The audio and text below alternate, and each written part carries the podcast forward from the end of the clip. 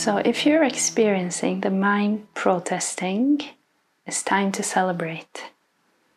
The mind will tell you that its own process protesting is a bad thing. Like I've been doing all this meditation practice and my mind is getting louder. What's going on here? It's not working. I'm doing something wrong. No, it means you're doing something very right. Because the mind will fight for its survival. And if it's fighting, if it's protesting, it means it's feeling threatened. And it's threatened by the power of this higher consciousness. It knows that there's there's no chance for it here because the power of consciousness is so strong. But it's not going to give up easily and just say, okay. It, it's like a little entity that wants to live on. And just like we have inside of us, a fight to survive, if we feel that we're threatened, we're not just going to give up. We're going to fight for our life. Does the same thing. So when you see your mind protesting and fighting, celebrate and allow it totally. And what does it mean, allow it totally? It means just observe it. Look at the mind protesting. Watch all the thoughts and you just stay still.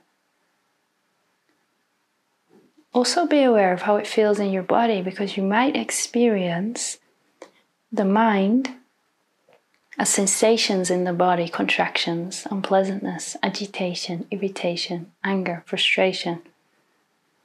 It's experienced on, on two levels and thought and the sense of a separate me, and also in the body as sensations. So you got to be consciously aware of both. So the mind is bringing all these thoughts. Okay, just watch it and check how it feels in the body. And if there's some discomfort that's accompanying the fight, the protest, open up to it. Go into the sensations and be fully present with the sensations and as you go into it, what happens is you go through it, you come out the other side.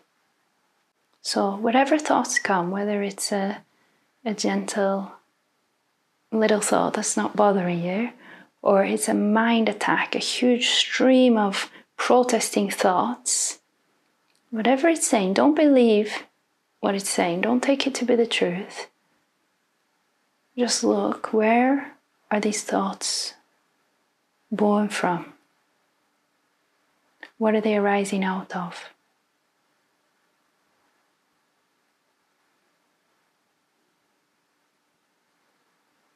If you have a piece of paper with writing on it, the writing can't exist without the background paper. Or if you have letters on your phone, on a message, or on your laptop screen, the typed letters can't exist without the background screen of the device.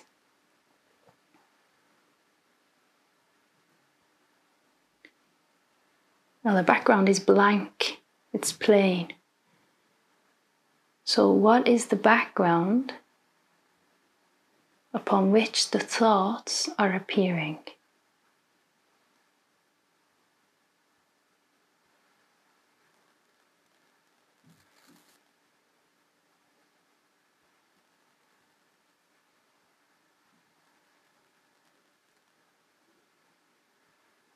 After the thought passes, has that background changed or been affected in any way? Has it been hurt by the thoughts?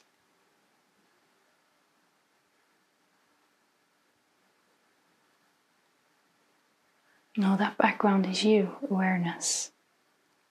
So, what's taking place is a shift. A shift from focusing on the letters, the words, the thoughts, the content, to the background spacious awareness in which they are appearing. So instead of becoming interest in, interested in what the mind's saying and conversing with it mentally, don't engage with it, but focus on the background awareness. That's the stillness, it's the space between every thought. Now, as you focus on thoughts, more thoughts will come because you're feeding it with your attention. But if you focus on the background,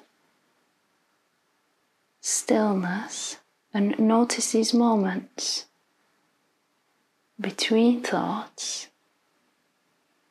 where there is no thought,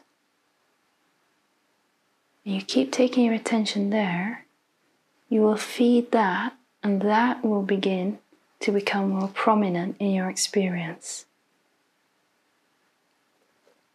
It's not that it will appear, it's already there, but it's masked by the noise of the thoughts. So, as you stop engaging with the thoughts, the, the surface layer, and you engage with what's beyond it, the thoughts will quieten and this will become more prominent, that space.